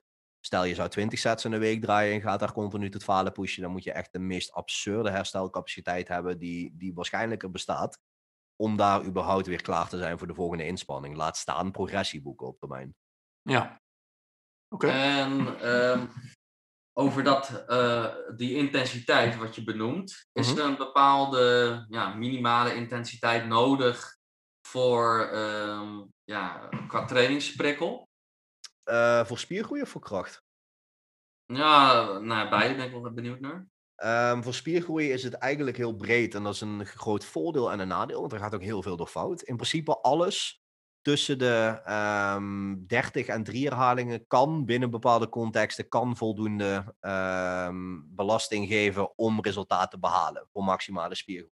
Het probleem is alleen hoe lager we in intensiteit gaan zitten, hoe meer we echt tot falen moeten gaan om in die set in ieder geval, om daadwerkelijk voldoende spieractivatie te realiseren. Dat we die drempelwaarde voor spieractivatie overgaan. Dat het dan efficiënte sets worden, zeg maar. Waarbij we als we op heel hoge intensiteit zitten, we vrijwel direct in die spieractivatiezone zitten daarin. Waarbij we dan al efficiënte herhalingen of effectieve herhalingen, zoals binnen literatuur vaak genoemd wordt, kunnen bereiken. Het probleem is alleen, hoe minder herhalingen we doen, hoe mogelijk meer sets we zullen moeten gaan doen om te compenseren voor het gebrek aan langdurige blootstelling aan überhaupt spierspanning. Uh, waarbij bijvoorbeeld als jij sets van 2 doet, dan wordt het niet vier sets van 2 voor spiergroei, dan worden het aanzienlijk meer. Uh, waarbij meer de praktische kant vaak gaat zijn, alles tussen de 5 en de 30 herhalingen gaat in die marge productief zijn. Waarbij 30 herhalingen tot falen is. Hoe meer je naar die 5 neigt, hoe verder je van falen kan blijven. Maar dan wordt het ook weer een ding, op termijn heb je dan meer sets nodig. Dus ook de, hele discussie van hoeveel sets moet je per week draaien, hangt ook een beetje af van ja, hoe train je. Want als jij alleen maar heel lage intensiteit werk zou doen, moet je waarschijnlijk meer sets doen om te compenseren voor het gebrek van voldoende activiteit daarin. En dan krijg je ook al helemaal het feit als iemand in heel veel van die sets niet tot falen pusht, dat heel veel van die sets ook relatief waardeloos zijn. En zo komen mensen vaak op het idee dat ze meer sets nodig hebben dan dat ze daadwerkelijk moeten in de, in de realiteit. Omdat ze gewoon ja, trainen als een klein treutje, zeg maar. Dus eigenlijk als, we, als ik dit zo een beetje hoor, ik zag volgens mij ook laatst een post van Menno Henselman hierover. Um, is dat we vroeger heel erg dachten van, oké, je moet precies voor dit doel tussen de 8 en de 12. Maar eigenlijk kan je aan een best wel een breed scala aan parameters ja. nog steeds heel veel resultaat behalen in heel veel, um, ja, heel veel doelen, zeg maar. Of het nou kracht is of ja. Um, ja, dat is ook wel goed om te weten, denk ik, voor fysiotherapeuten of trainers. En ook weer als we het hebben over die hele laag belastbare mensen, wat toch vaak onze doelgroep is. Ja. Dat het niet helemaal precies, uh, je moet er exact 12 halen, als we het maar vooral gaan doen. Ja, en het is, er is toen natuurlijk op een gegeven moment die hypertrofiezone, is denk ik waar je op bedoelt, dat er op een gegeven moment zo'n ding ja. van hey, alles tussen de 8 en de 12 verhalingen of 6 en 12 verhalingen, dat is optimaal voor spiergroei. Dat is eigenlijk heel erg gebaseerd op hoe dat voelt waarschijnlijk, omdat dat binnen die marges vaak tot een bepaalde mate van sensatie leidt. Waarbij je best wel snel uh, lichamelijke feedback hebt, dat je het gevoel hebt dat er iets aan de hand is. Het probleem is alleen, ja, hoe meer je naar die, een, die maximale één herhaling gaat, hoe meer het naar een krachtadaptatie gaat, omdat het vooral een neurologisch effect gaat zijn. En hoe meer jij naar die 30-plus herhalingen gaat, hoe meer het een duuradaptatie op de lange termijn gaat zijn, waar we toen spierconditionering aan hebben gehangen als, als term. Wat dan mm. helemaal uh, verwaarloosd is. Nou, zo moet je trainen als je wil gaan droogtrainen, want conditionering, dat sloeg helemaal nergens op. Hm. Maar dat zijn een beetje de uiteindes van het spectrum geworden toen. Terwijl het dan daarna steeds meer eigenlijk bleek van hé, hey, zolang je maar een randvoorwaarde voldoet, in dit geval voldoende spieractiviteit, um, dan zit je al goed. Alleen dan moet je wel dus daadwerkelijk die dingen afkaderen. Want hoe meer je naar die 30 gaat, hoe dichter je tot falen moet gaan trainen. Hoe meer je naar die richting die 1 gaat, dus naar die 1, 2, 3, 4, 5. Hoe meer je ook bezig moet gaan zijn met uh, een bepaalde mate van technisch goed bewegen. Omdat je anders vrij snel ook weer problemen gaat krijgen aan uh, pezen en gewrichten. En dat is ook weer iets wat heel veel mensen dan onderschatten. Want continu zware gewicht aan het hameren zijn met een heel hoge intensiteit. Het is leuk dat je er spiertechnisch van kunt herstellen. Maar kunnen je gewrichten dat op de lange termijn ook? Als je met een bepaalde hoge frequentie aan het doen bent. Ja. En is dat dan ook dat jij uh, bijvoorbeeld de, nou, de, de huistuin- en keuken uh, uh, sporters, zeg maar, die, die, die niet een hoge prestatie nastreven, maar wel zich gewoon lekker in hun vel willen voelen of inderdaad die na een blessure weer wat fitter willen worden. Mm Zou je dan ook niet adviseren om ehm, ja, om naar die, naar, die, naar die intensiteit te gaan die, uh, die nodig is om, uh, om drie herhalingen te doen? Nee, in de basis zou ik eigenlijk zeggen, daar hebben, daar hebben die mensen over het algemeen gewoon helemaal geen nut of geen baat bij om daar te, te zitten. Um, ik zou vaak ook zeggen van, op dat niveau is het überhaupt bij lange na niet nodig voor voldoende prikkel. Um, ze zijn waarschijnlijk niet technisch vaardig genoeg in heel veel van die oefeningen om daar überhaupt veilig te zitten. Wat bij mij altijd al zo'n ding is, dat moet voorop staan. Uh, we kunnen blessures niet voorkomen, maar we kunnen in ieder geval wel zorgen dat we zo min mogelijk risico lopen met hetgeen wat we in de sportschool doen. Waarom zou je het op gaan zoeken? Dat komt ook een beetje neer op dat deel van hoe minder jij hoeft te doen. Als je met weinig weg kan komen en meer biedt geen voordeel, waarom zou je meer willen? Ja. Ja. Dus als ik nog heel voor mezelf uh, en voor de luisteraar zou samenvatten, als we de lage, belastbaar hebben, hè, uh, lage belastbaarheid hebben, dan um, kun je eigenlijk al een beetje wegkomen met 10 sets per spiergroep. Ja, per ja. week. Per wat, week, inderdaad. Wat misschien al hoog is, achteraf. Wat misschien al hoog is, maar waar je dus ook niet per se 12... Dus als je een beetje tussen de range, eh, dat je een beetje wegblijft van de 3 en van de 30, en daartussen ben je dus eigenlijk redelijk flexibel, dan kun je ja. al supergoed sterker worden of fitter worden. Um, oké, okay, dat is wel echt... is, er, is er ook onderzoek bekend, um, stel je zegt oké, okay, tien werksets uh, met liefst een, uh, twee keer per week in uh-huh. totaal. Uh, maakt het dan uit of dat dan één of twee of drie of over vier oefeningen verdeeld is? Um, ligt er even aan hoe je hem dan insteekt met waar het onderzoek naar kijkt, want dat in de basis wel.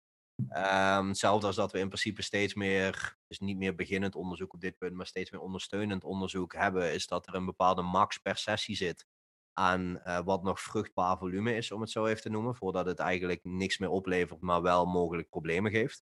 Die cap lijkt een beetje te liggen voor het gemiddelde tussen de 8 en de 10 sets, waarbij we merken dat eigenlijk zo'n omgekeerde U-curve is, waarbij meer volume in een sessie voordeel biedt, en als je dan op een gegeven moment te veel gaat doen, dan vlakt het af totdat het op een gegeven moment negatief wordt. En dan zie je rond de 10 sets per sessie zie je dat gaan dalen.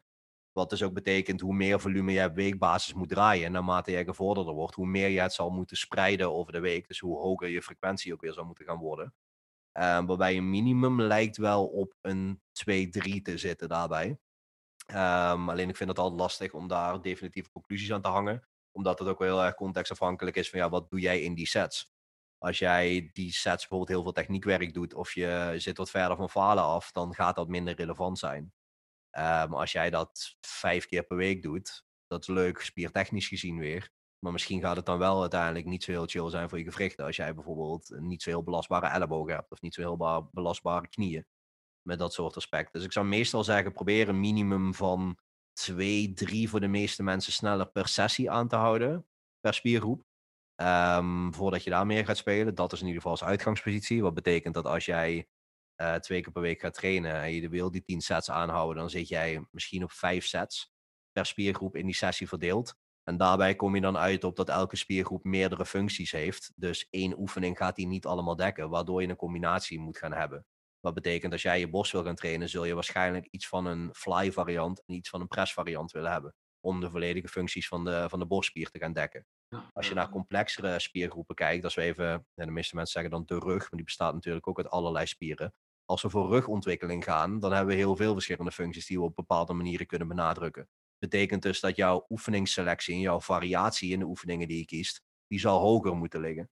Wat dus betekent dat die uh, hoeveelheid sets, wat ook niet alleen 10 is, want het zijn ook wederom meerdere spiergroepen, Maar omdat die complexer zijn, die spiergroepen, zul je wat meer verschillende dingen moeten doen. Betekent als mensen bijvoorbeeld eh, gaan kijken naar, oké, ik doe een, ehm, ik doe een LED pull down op een bepaalde manier, bijvoorbeeld een straight arm pullover met de kabel. Ehm, en ik ga dan een dumbbell row doen, maar bij die dumbbell row zit mijn elleboog zit nog na mijn heup. Die zit best dicht bij mijn lichaam en mijn elleboog komt niet achter mijn lichaam. Dat is nog steeds vrijwel uh, LED-dominant. Dus als jij je bovenrug daarbij wil gaan trainen, dan moet je misschien toch net een andere uitvoering op die dumbbell row hanteren. Of een andere uitvoering op die pull-down. Maar je zult wel wat andere lichaamshoudingen aan moeten nemen om uiteindelijk alles te stimuleren. En dan wordt het eigenlijk zo'n dingetje van hoe complexer de spiergroep en hoe meer jij voor volledige spiergroei wilt gaan, hoe meer oefeningsvariatie jij tot een bepaalde hoogte wilt hebben. Want te veel variëren gaat ook weer nadelig zijn uiteindelijk. Ja. En eh, dus die, die rugspieren, ja, hoeveel spiergroepen ja, differentieer je dan, zeg maar? Want is het dan dus 10 sets voor de leds, 10 sets voor de trapezius? Want dan ben je uiteindelijk natuurlijk alsnog heel veel aan het doen, denk ik. Uh, ja, alleen daar is dan het voordeel is wel dat er altijd overlap in zit. Ja. Dus ondanks dat het verschillende spiergroepen zijn, bewegen ze niet in isolatie bij bewegingen, maar ze hebben een bepaalde bijdrage aan elke beweging. Dus alleen in sommige bewegingen is de ene spiergroep minder actief ten opzichte van de ander. Waarbij je bijvoorbeeld kan zeggen van hé, hey, als ik een, um, laten we even een voorbeeld nemen, bijvoorbeeld van een uh, pull-down heel erg gericht op de lats. Dus met de ellebogen voor de romp in plaats van volledig achterover getrokken achter uh, met geholde rug. Dan zullen de achterste schouderkoppen minder benadrukt worden dan dat wij die heel erg dominant voor de bovenrug gaan verrichten. Dan reken je die misschien maar 50% aan volume. Wat betekent als dat jouw primaire rugwerk is, dat jij misschien isolatiewerk voor je achterste schouderkop toe zou moeten voegen. Dat zijn dan die nuance dingetjes die je dan krijgt van oké, hoeveel werkt iets daadwerkelijk mee? Stel iemand zou bijvoorbeeld 10 sets gaan bankdrukken met een barbell op weekbasis en dan rekenen van oh, dit is uh, 10 set schouders, 10 set borst, 10 set triceps. Uh, technisch gezien ja, alleen dat is 10 sets voor de voorste schouderkop, 10 sets voor de borst op zichzelf, maar 10 sets voor niet per se alle koppen van de tricep. Wil jij volledige ontwikkeling van alle koppen van de tricep, moet jij waarschijnlijk een isolatieoefening toevoegen met de armen boven het hoofd voor de lange kop. Wil jij ronde schouders, zul je op de lange termijn uh, iets van een lateral raise variant moeten toevoegen die zich spitst op dat gedeelte. Omdat die beweging gaat niet alle functies voor al die spieren verrichten. Hm. Interesting. Wat ik wel heel een eye-opener vind, ik denk dat het ook wel voor uh, veel fysio's een eye-opener kan zijn, waar we het net over hadden, is dat het, je ziet soms uh, klanten en uh, trainingsschema's mee naar huis krijgen van uh, zes uur lang. Met 20.000 oefeningen en dan elke dag. Ja. ja. dat is ook natuurlijk qua motivatie en gedrag gewoon niet vol te houden. Ik ben daarom ook, dit kan je veel behapbaarder maken. En als je het ook op deze manier uitlegt, is het ook te doen. Hè? Als je er gewoon echt helemaal niks mee hebt in de basis van met krachttraining, oefeningen ja, dan is dit ook wel te doen. Nou, dat is denk ik wel ja, en ik denk waar we nog heel veel winst kunnen boeken vanuit heel veel therapeuten, maar ook zeker veel trainers. Maar die kijk ik vaak wat minder scheef aan, omdat de meesten zich nog niet pretenderen dat ze fysio zijn. Um, waarbij het mij wel opvalt dat een trend is dat heel veel fysiotherapeuten vanuit hun studie vaak denken dat ze ook PT'er zijn. Terwijl ik denk, ja. het curriculum was, ik weet niet of het de laatste jaren is veranderd, maar curriculum was over vier jaar verdeeld 16 uur fitness. Ik denk dat ik het nog minder heb gehad. En ik denk dat ik letterlijk alleen een tabel heb gezien van 8 tot 12 herhalingen is hypertrofiebewijs van. Ja, daarom. En dan denk ik van als we dan gaan zeggen van oké, we zijn ook trainer, dan denk ik dat we daar heel even iets nuchterder naar onszelf moeten kijken. Iets mm -hmm. kritischer naar onszelf. Um, maar wat je natuurlijk hebt, wat de achterliggende gedachte voor heel veel fysio-oefeningen zal zijn, is om een bepaalde mate van mobiliteit of stabiliteit te gaan trainen of een functie terug te gaan krijgen. Maar op termijn zou ik zoiets hebben van corrigerende training, of corrective exercise, zoals ze dat dan vaak gaan noemen, zou eigenlijk het correct uitvoeren van die oefeningen moeten zijn, van normale oefeningen. Want ja, plus... wat we uiteindelijk gaan oppakken zijn natuurlijk functies die we doen. Ja. Als jij bijvoorbeeld gaat kijken van oké, okay, iemand moet aan antirotatie werken van de romp, maar iemand moet ook werken aan bekkenpositie en uh, bijvoorbeeld aan zijn core waarom in plaats van dan allerlei verschillende oefeningen te laten doen waarbij iemand een waslijst ziet, zoals je al zegt, en dan gefrustreerd raakt, gaan we daar niet mee beginnen met het minimale, om op de lange termijn te zorgen dat we bewegingen in het trainingsschema hebben, waardoor ze die oefeningen niet meer los hoeven doen. Als jij op een gegeven moment 200 kilo aan het squatten bent en je bent nog steeds voor elke sessie fucking bird dogs aan het doen en curl-ups, dan ben je al lang de draad kwijt. Want die dingen zouden al lang niet meer relevant moeten zijn als je 200 kilo goed squat. Ja, plus wat denk ik ook belangrijk is, hè, naast inderdaad die corrective exercises waar je het net over had, is denk ik ook hè, eh, hetgene, volgens mij laat onderzoek dat ook wel zien, wat helpt met krachttraining bij pijnblessures, is gewoon letterlijk de capaciteit. Hè, de Ja. belastbaarheid van eh, gebieden weer verbeteren. Daar heb je natuurlijk wel een mate van eh, stimulus nodig. Ja. Ehm, hè, dus ik denk daarom is het ook zo belangrijk voor fysio's om zich beter te ontwikkelen in krachttraining. Om dat zo efficiënt mogelijk te doen en zo snel mogelijk. Ja, laten we ook vooropstellen dat het een heel complex onderwerp is hoor. Als je echt de diepte in wilt gaan duiken. En als je de relatie tussen alle gewrichten en spieren op een gegeven moment wilt gaan vertalen naar 3D bewegen. Ja, dan ga je echt niet voldoende krijgen met een cursusje hier en daar. Of überhaupt met vier jaar studie, bij wijze van. Nee, maar je moet je ook afvragen of dat voor iedereen nodig zal zijn voor de doelgroep waar ze mee werken. Of het veld waarin ze zich bevinden. Maar ik vind wel dat we vaak op gebieden zitten waar vanuit beide kampen claims worden gedaan. Dat ik denk van, dit ligt niet zo simpel. Die nee. discussie die wij bijvoorbeeld een tijd terug hadden gehad, eh, dat gesprek op een gegeven moment over eh, het hele principe van knievalgus, dat de knieën naar binnen vallen. Ja, ja. squat. Waarbij dan meteen mensen roepen, ja dat mag niet en dat is slecht. Terwijl ik zeg, ja, maar wat gebeurt er in de rest van de keten? Als namelijk gewoon de grote teen, de kleine teen en de hak blijven op de grond en het bekken blijft goed uitgelijnd met de ribbenkast, is er helemaal niks aan de hand. Sterker nog, dan zullen de adductoren die zullen dermate gaan trekken onder 90 graden dat die de knie naar binnen gaan trekken om heupextensie te realiseren. Dat is een natuurlijk onderdeel van de beweging. Maar ja, als we ergens in een boekje ooit hebben gelezen, ja, bij mensen die, die eh, beginnend zijn en de knieën vallen naar binnen is het slecht, denk ik oké, omdat die dingen daar niet aanwezig zijn. Maar we hebben het hier over een hoogniveau powerlifter die met 240 kilo aan het squat is. Niet bepaald hetzelfde, jongens. Nee. True, true, true. En hebben we dan, eh, als we het hebben over die factoren, hebben we nu nog iets toe te voegen qua volume, intensiteit, frequentie? Iets wat we gemist hebben, waar mensen die hier nog eh, meer over willen weten, waar, waar wat is, we nog iets gemist? Zit er nog een verschil tussen mannen en vrouwen in, in dat volume en het herstel, de herstelcapaciteit en zo? Eh, ja, in de basis wel. Vrouwen die lijken met name eh, volume wat beter te tolereren. En die lijken een hogere herhalingsprestatie te hebben op een bepaalde intensiteit. Dus eh, volledig even cijfers uit mijn reet getrokken. Maar stel het is 80% 1RM. Een man doet er 8 herhalingen gemiddeld op. Dan kun je zien dat vrouwen 10, 11, 12 herhalingen zouden kunnen verrichten. Die lijken daar wat meer duuradaptatie op een gegeven moment vanuit fysiologische aspecten hebben ontwikkeld. Waarbij dat op dezelfde relatieve intensiteit andere prestatie is. Volumetolerantie ligt wat hoger. Ze zijn wat resistenter voor metabole stress ook. Dus vandaar dat die herhalingen hoger op kunnen, kunnen lopen. Het kan gelinkt zijn dat ze meer frequentie kunnen tolereren, omdat ze minder vatbaar zijn voor spierschade.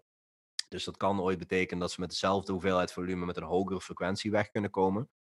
Uh, wat ik alleen nog heel lastig vind, is dat het onderzoek in dat opzicht, ondanks dat er redelijk veel is, is dat uh, het hele vertaling naar echt hoog niveau krachtsport, is er nog relatief weinig op geslachtsverschilbasis. Simpelweg omdat de bijdrage aan hoog niveau krachtsport vrouwen, die in die studies wordt meegenomen, ligt nog laag. Dus ik durf nog niet te zeggen, en dat is wat minder uh, zwart en wit dan de meesten het zullen doen, of dit onder elke omstandigheid is en dat we 100% exact weten waarom het is. Totdat we op een punt komen dat we in één keer 200 uh, elite krachtgetrainde vrouwen bijvoorbeeld in een studie kunnen dumpen. Met dan uh, een ander niveau vrouwen erbij. Met ook weer eenzelfde niveau en een ander niveau mannen erbij. Durf ik nog niet zwart-wit te gaan stellen van dit geldt voor elke vrouw onder elke omstandigheid. Het is een geslachtsverschil wat aanwezig lijkt te zijn, wat ondersteund wordt vanuit het onderzoek. Maar ik zou er niet op gaan bekijken dat je dan zegt: ik moet volledig anders gaan, gaan programmeren voor vrouwen. Of ik moet dingen in mijn training volledig anders gaan aanpassen. Want uiteindelijk, het individu is nog steeds leidend. Als iemand veel meer prestatie kan bieden op een bepaalde intensiteit, dan zul je dat vrij snel zien in de praktijk. Als jij 8 tot 10 herhalingen verwacht en iemand pompt er in één keer 18 uit, aannemende dat ze zichzelf goed genoeg pushen en uh, technisch goed bewegen, ja, dan zie je ook wel dat daar sprake is van een afwijking ten opzichte van jouw verwachte norm. Dus dan zou ik kijken van kijk daar eerst naar in plaats van te zeggen, oh elke vrouw moet er hier minimaal 12 kunnen. Mm, niet helemaal. Oké. Okay. Dus er zit wel verschil in vrouwen en het lijkt dus dat vrouwen wat meer aan kunnen. Ja, vrouwen kunnen zowel als... in de werkelijkheid toch? Ja, in principe wel. Het ironische is dat het hele stereotype voor vrouwen zijn resistenter voor pijn zien we ook daadwerkelijk terug op dit soort vlakken. Wat een beetje neerkomt op vrouwen hebben een maandelijkse periode. Mannen hebben vooral een maandelijkse aanstelperiode vaak. ja. Nou ja, laten we dat maar accepteren dan. Hè?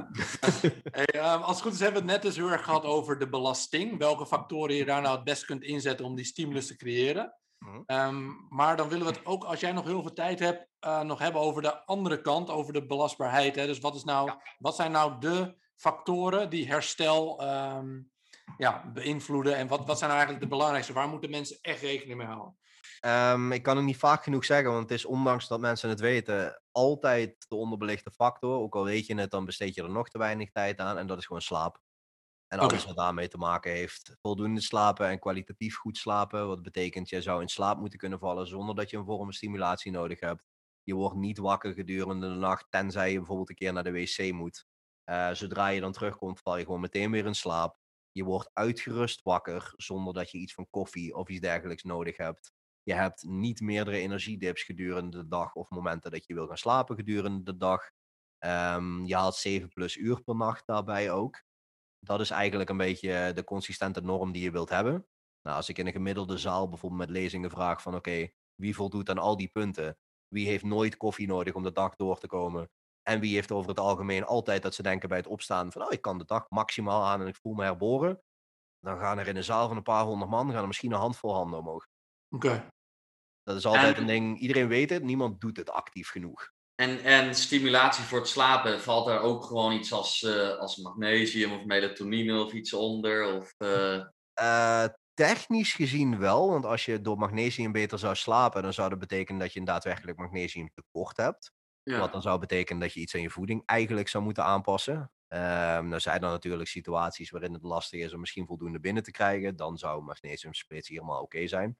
Ik zou zeggen, als jij met een vorm van magnesium gaat suppleren en je merkt dat daardoor, zonder enige ruis, dus zonder verdere aanpassing, jouw slaap verbetert, dan moet je je voeding onder de loep gaan nemen. En melatonine, denken heel veel mensen dat het een direct slaapmiddel is. Dat is het absoluut niet. Het is in principe iets wat jouw eh, routine in principe eigenlijk vaststelt. Ehm, maar het is geen slaapmiddel. Het is iets wat jou makkelijker in slaap zou kunnen brengen op termijn, omdat het jouw ritme zo instelt eigenlijk. Want je moet melatonine zien als het hoort toe te nemen gedurende de avond, waarbij het jou klaarmaakt om te gaan slapen eigenlijk. En in de ochtend hoort het eh, heel laag te zijn. Dus het is in principe iets wat gedurende de avond oploopt. Dan heeft het een bepaalde piek. En dan op een gegeven moment gaat het richting, eh, gedurende de nacht richting de ochtend, gaat het dalen.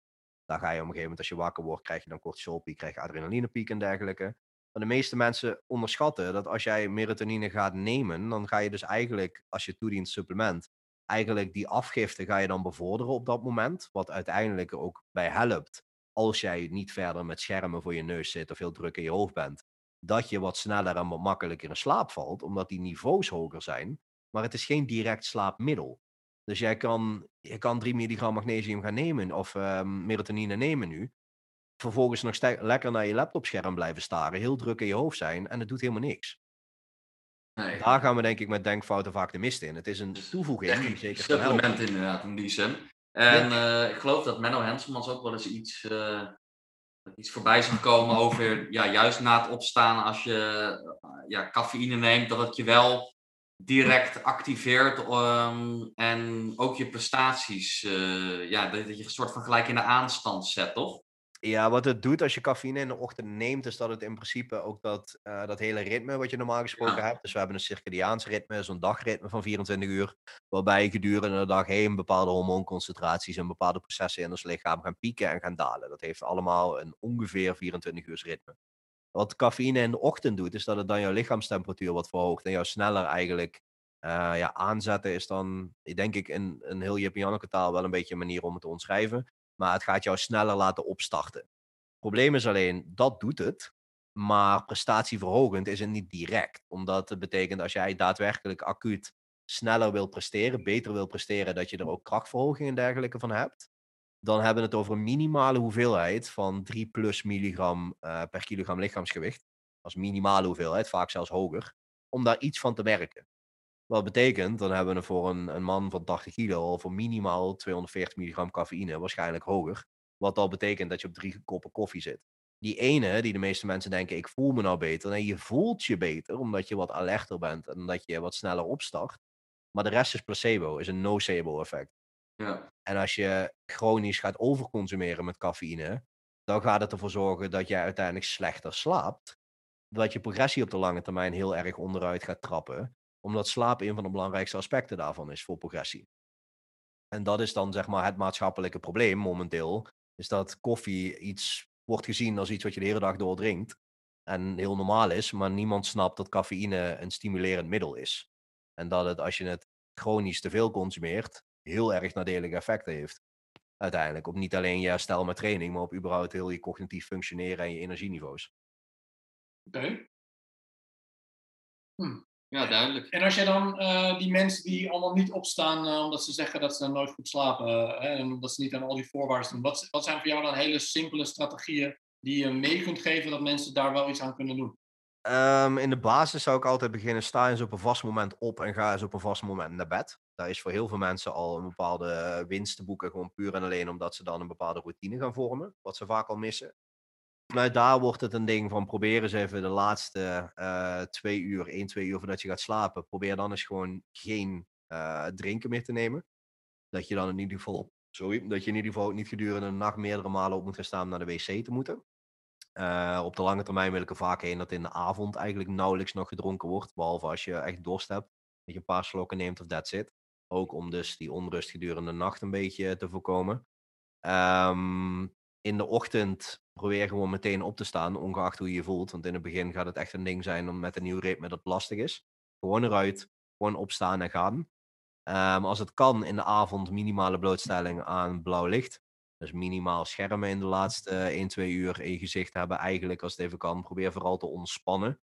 Dat is heel belangrijk, want het is niet alleen het hele onderzoek naar uh, blauw en groen licht. Dat koppelen mensen al heel snel aan, oh dat is de boosdoener. Niet alleen. Het gaat om een bepaalde drukte in je hoofd en het gaat om een bepaalde stimulus die je krijgt. Als jij blueblockers draagt, dus van die blauw, uh, blauw lichtwerende brillen, filtertje op je telefoon hebt voor als app die dat allemaal blokkeert maar je bent nog steeds heel druk in je hoofd, heeft dat allemaal nauwelijks impact. Dus die moet je ook met elkaar koppelen. Eigenlijk in de avond wil jij 1, 2 uur voordat je gaat slapen eigenlijk een beetje uitschakelen. Laatste uur voordat je gaat slapen wil je gewoon zoveel mogelijk tot rust komen. Ik zeg vaak tegen stelletjes dan zoiets van, hey, weet je, praat eens een keer met elkaar als je in een relatie zit. Dan gaat uiteindelijk je relatie hopelijk ook nog bevorderen. Of uiteindelijk relaties beëindigen, maar dan heb je grotere problemen dan je slaapt, denk ik. Als dat, uh, dat de oorzaak is. Maar dan heb je daar misschien ook nog een voordeel bij. En in de ochtend probeer eens blootstelling juist aan uh, daglicht te krijgen. Dus probeer dan juist eens naar buiten te gaan. Probeer dan juist eens te zorgen dat je die blootstelling hebt. Dus de ramen open op een gegeven moment. Niet je lamellen naar beneden, niet je gordijnen dicht. Doe dan eens juist uh, een poging tot zoveel mogelijk binnenkrijgen. Als je het door wilt gaan trekken, kun je misschien zelfs voor kiezen om zo'n daglichtlamp neer te zetten. Bijvoorbeeld in, uh, in het eerste uur, half uur tot een uur van je dag op termijn. Want je moet wel opbouwen. Maar dat je dat neerzet terwijl je gewoon je dingen doet. Terwijl je je tanden poetst, terwijl je make-up doet als vrouw of whatever je verder in de ochtend wil gaan doen. Dan kost het geen extra bewuste tijd. Maar het biedt wel de voordelen dat je systeem de stimulus krijgt van hé, hey, het is weer dag. Ja. Uiteindelijk wil je naartoe dat je zoveel mogelijk naar een natuurlijk ritme gaat. En dat betekent dat je in de ochtend heel veel blootstelling aan licht krijgt en in de avond eigenlijk nauwelijks. Een ideaal scenario is dat wij gewoon een beetje met de cyclus van de zon uh, gaan werken. Maar dat is gewoon niet meer haalbaar in de moderne maatschappij, omdat wij alles kunstmatig hebben. En zo zijn onze levens ook naar ingesteld. Maar probeer daar dan op die manier zoveel mogelijk bij in de buurt te komen. Ja, en dan hoor je ook nog wel eens van mensen die dan een aantal uh, nachten slecht geslapen hebben. Kun je dan nog een advies geven? Is ofwel, uh, mijn vraag, is slaap in te halen? Slaap is niet zeggen... in te halen, dat is het lullige. In de zin van, je gaat de negatieve effecten van een slaapgebrek... ga je niet oplossen met wat dutjes en wat uh, langer slapen. Maar je gaat wel toekomstige schade natuurlijk beperken. En je gaat um, je wat sneller terug naar baseline halen eigenlijk. Dus ik zou wel kijken van hey, als jij weet, ik heb een paar nachten dat het lastig gaat worden, want het leven.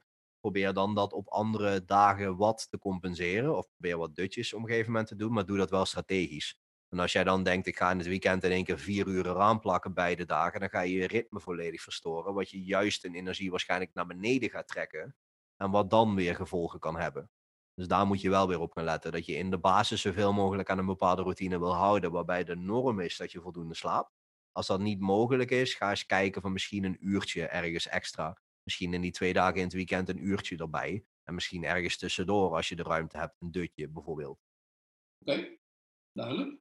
Ja. En um, ja, qua voeding, ik denk dat we, dat is echt gewoon weer zo'n specifiek onderwerp. Ik, ik denk dat dat, dat is enorm belangrijk, maar dan zijn we nog twee uur bezig. Ja. Ehm, maar ik denk dat jij wel kan beamen dat uh, voeding vooral, hè, dat mensen voldoende moeten eten. Dus niet, hè, vooral als je wil, uh, je belastbaarheid wilt vergroten, dat je niet continu in een heel groot calorietekort zit. Nee, en accepteren dat op termijn in een calorietekort, zeker naarmate lichaamsvet ook afneemt daarbij, is dat je dus ook qua belastbaarheid omlaag gaat automatisch. Ja. Hoe slechter je herstelfactoren, zoals bijvoorbeeld slaap, en zoals dat stressmanagement, hoe harder je naar beneden zal moeten om te zorgen dat je niet chronisch te veel doet en dan weer herstelproblemen gaat krijgen. Ja. Dus en even voor de duidelijkheid, als ik het heb over stress, bedoel ik dan fysieke stress. Dus echt wat we in training doen. Dan heb ik het over mentale stress, dus wat de meeste mensen onder stress verstaan in hun hoofd. Dan heb ik het over stress vanuit leefstijl, als je bijvoorbeeld heel sedentair bent en heel non-actief. Uh, en dan heb ik het stress vanuit voeding. Dus dat gaat van een energietekort, wat je al benoemt, gaat dat tot bepaalde intoleranties die je in lichte mate hebt, of misschien veel. Als iemand bijvoorbeeld heel slechte uh, stoelgang heeft, continu, dan is dat ook een teken dat er best wel wat stress op het lijf staat, wat problemen geeft. Dus er komt wel veel meer bij kijken dan simpelweg, oh, ben ik druk in mijn hoofd, ja of nee. Dat is absoluut een onderdeel. Maar er komt veel meer kijken als ik het heb over, zeg maar, belasting en stress reguleren. Ja, dat is trouwens ook wel een interessant uh, feitje voor revalidatie bij bijvoorbeeld uh, beenbreuken of uh, breuken zien ze ook in wetenschappelijk onderzoek. Als mensen ja, inderdaad in een calorietekort zitten, dat ze ook letterlijk minder snel herstellen. Ja, dat is ook echt belangrijk voor als je met fysiotherapie bezig bent en je moet echt zwaar opbouwen. Ja, dan heb je gewoon voeding nodig en ook qua eiwitten en dat soort dingen. Wel meteen heel even relativering daarbij, want sommige mensen gaan dat anders misschien opvatten als, oh, vreten voor het leven, want ik heb een blessure. een klein energieoverschot is nog steeds een energieoverschot. Precies, Zeg maar, ja. het verschil tussen 5 tot 10 procent over je onderhoud heen ten opzichte van 40, dat ga je niet meer zeggen dat die andere 30 procent dat dat voor je been is in dat geval. Nee, het gaat in ieder geval dat je niet in een zwaar tekort zit tijdens de precies. revalidatie. Eh, hoeveel je er dan precies boven moet zitten, ik denk dat je gewoon op normaal moet zitten. Precies. Ehm, wat ik wel nog heel veel wilde vragen is, zijn er bepaalde supplementen ehm, waar je ook nog extra iets uit kunt halen? Of vind je de meeste dingen gewoon best wel bullshit? Mm, hangt altijd een beetje af van waarom zou je het suppleren. In de basis komt het erom neer, als jij jouw voeding en je leefstijl zo goed mogelijk afstemt, even aannemende dat je geen veganist bent en dan allerlei tekorten uit je voeding hebt die je moet compenseren met supplementen, heb je weinig nodig. Ehm, dan wordt het een beetje afhankelijk van je sport. En ook weer van je energiebalans met uh, concessies die je misschien in je voeding moet doen. Want als iemand aan het diëten is, als vrouw zijn, weegt 60 kilo, is 1800 calorieën aan het eten. Je moet best wel slim je dieet in gaan, gaan voegen om dan te zeggen dat je nog voldoende nutriënten altijd 100% krijgt. Dus misschien is een supplement daar hier en daar wel slim. Um, voor de meeste mensen zou ik neerkomen op uh, omega-3. Dus of visolie, algeolie, dat soort dingen. Uh, vitamine D, in, zeker in de wintermaanden. En bij iemand die weinig blootstelling aan heel veel zon krijgt. Dus als je bijvoorbeeld zo bleek bent als een spook omdat je het huis nooit uitkomt, zoals uh, ondergetekende, dan is het misschien slim. Um, creatine is eigenlijk een supplement wat voor elke krachtsporter een voordeel biedt. En ook heel veel andere effecten heeft buiten um, het voordeel voor krachtsport. Uh, zeker als je kijkt bijvoorbeeld cognitieve voordelen, wat het kan hebben. Het heeft voordelen uiteindelijk zelfs tegen dingen als depressie. Heel interessant onderzoek daarop. Dus ik zou eigenlijk zeggen bij iedereen die ooit iets met zijn voeding aandachtig wil doen, neem creatine wat dat betreft. Um, verder, ja, het zijn, het zijn pleisters die je dan gaat plakken. Wat dat betreft. Wat ik al zeg, met magnesium kun je doen als je een bepaald tekort hebt. Of je merkt, mijn slaap gaat erop vooruit. Maar dan zou ik ook kijken, dan moet je eigenlijk toch nog je voeding onder de loep nemen. Melatonine kan je meer doen om een bepaald consistent ritme te houden. Daarbij heel belangrijk, doe het een minimale dosering die voor jou helpt. Als je namelijk te veel melatonine altijd suppleert, of in ieder geval een hoge dosering, omdat je per se op 3 milligram start, omdat dat het enige is wat je kan krijgen. Bijvoorbeeld in jouw uh, regio of via je webshop. Dan kan het zijn dat je juist merkt dat je slechter slaapt en dat je vermoeider wakker wordt omdat je dan dus die afgifte van uh, melatonine in de avond juist heel hard omhoog trapt. Wat kan betekenen dat je restant, als je wakker wordt, nog best wel aanwezig is. Waardoor je juist wat vermoeider wakker wordt, omdat de concentratie in het bloed nog hoog ligt. Dan kan het vaak helpen om te kijken, oké, als die 3 afbouwen naar 1, of misschien zelfs afbouwen naar 0,5, 0,3, 0,1, merk ik dan verschil. Ik zou zeggen, als je magnesium of melatonine wil suppleren, doe dat eerst met een minimale hoeveelheid doe dat een periode, kijk, merk ik iets. Als je daar niks aan merkt, ga één stapje omhoog. Maar niet meteen wat de meeste mensen doen van, oh leuk, 3 milligram of 5 milligram, hup, ga ik dat proberen. Want vaak gaat slapen alleen maar slechter op worden. Oké. Ik denk, ik denk sowieso als je wat meer over creatine wil weten, dan moet je even op jouw Instagram story kijken. Want Ja, op de website, als je naar belcoaching, belstevencoach.com gaat en creatine in eh, typt, dan heb je inmiddels een stuk of acht artikelen. Hoeveel eh, vragen krijg je over creatine per Q&A? 20? Eh, minimaal 10, 20. En Eh, eh, ja. wat, wat is jouw mening over beta-alanine? Heeft een voordeel bij anaerobe krachtsport of bij eh, duurgerichte sport. Dus voor de gemiddelde krachtsporter niet.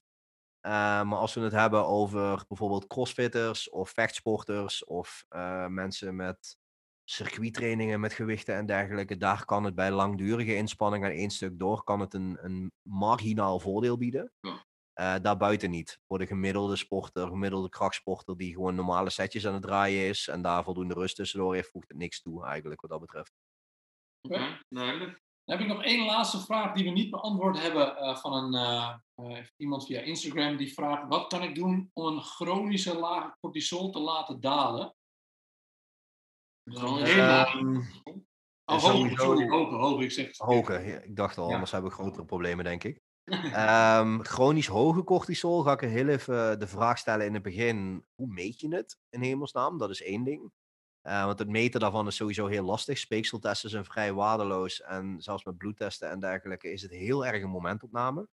Ik ga hem dan heel even de aanname doen dat je over het algemeen vermoeid bent en gestrest bent. Waarbij je dan denkt van ik, doe, ik heb daardoor een chronisch verhoogde cortisolwaarde. Ehm, wat dan betekent hoe hoger dat is, hoe lager je testosteron uiteindelijk zal gaan zijn. Wat dan ook weer problemen geeft natuurlijk, ook voor je herstel en voor je prestatie. Trainingsvolume goed bekijken of dat niet te hoog is. Dat is stap 1, want fysieke belasting speelt daar een enorme rol bij. Je moet ook niet vergeten dat hoe meer belasting we op ons lijf plaatsen, hoe hoger die cortisolafgifte zal zijn. Hoe hoger die chronisch gaat zijn, hoe meer nadelen. Pieken en dalen maakt in de basis helemaal niks uit. Dus wat het acuut doet, hoef je nooit druk om te maken. Slaap absoluut voorop stellen. Eh, je stress in zijn algeheelheid gewoon heel goed managen. Ehm, en dan dek je eigenlijk al heel erg veel. Ik denk voor de meeste mensen merk ik dat ze als ze daadwerkelijk met dat soort issues kampen, veel te veel aan het trainen zijn. Veel te weinig aandacht aan hun slaap besteden. Veel te veel cafeïne nemen, chronisch. Ehm, en dat dat snel op gaat tikken, waardoor je uiteindelijk die klachten gaat krijgen. Maar dan heb je het al heel snel over dus gewoon slecht herstel in heel vaak eh, last van stijfheid, spierpijn, oververmoeidheid, slecht slapen. Wat ook ironisch is, want slecht slapen leidt tot op termijn slechter slapen daardoor. En Ja. dat soort symptomen zie je dan allemaal bij elkaar komen. Oké, nou duidelijk. Ik denk dat wij alles nu hebben gevraagd wat we wilden vragen. Ik weet niet of jij nog toevoegingen hebt op dit onderwerp. Eh, niet direct. Ik denk dat we op heel veel dingen urenlang kunnen uitweiden. Dus ik zou Ja. vooral zeggen, als iemand extra dingen wilt weten, dan vraag het ook vooral. Ja, ik denk dat ze dan ook vooral kunnen, als je hier heel erg geïnteresseerd in bent eh, en in de content die eh, rond april eh, uitkomt. eh, ik denk dat dat ook weer heel erg aansluitend is op dit. Absoluut, ja. Ehm, maar ik denk voor hè, als je hier eh, nog beginnend in bent of je wil hier meer over weten, dat we nu echt wel de basis hebben besproken. Ja, absoluut. Super, Richard. Ja, Bedankt weer. super bedankt. Nee, jullie bedankt voor de, voor de mogelijkheid weer en voor de tijd. Iedereen bedankt thuis voor het luisteren naar mijn eh eindeloze Brabantse gezeur. Hopelijk is het interessant. Zeker weten. Dankjewel.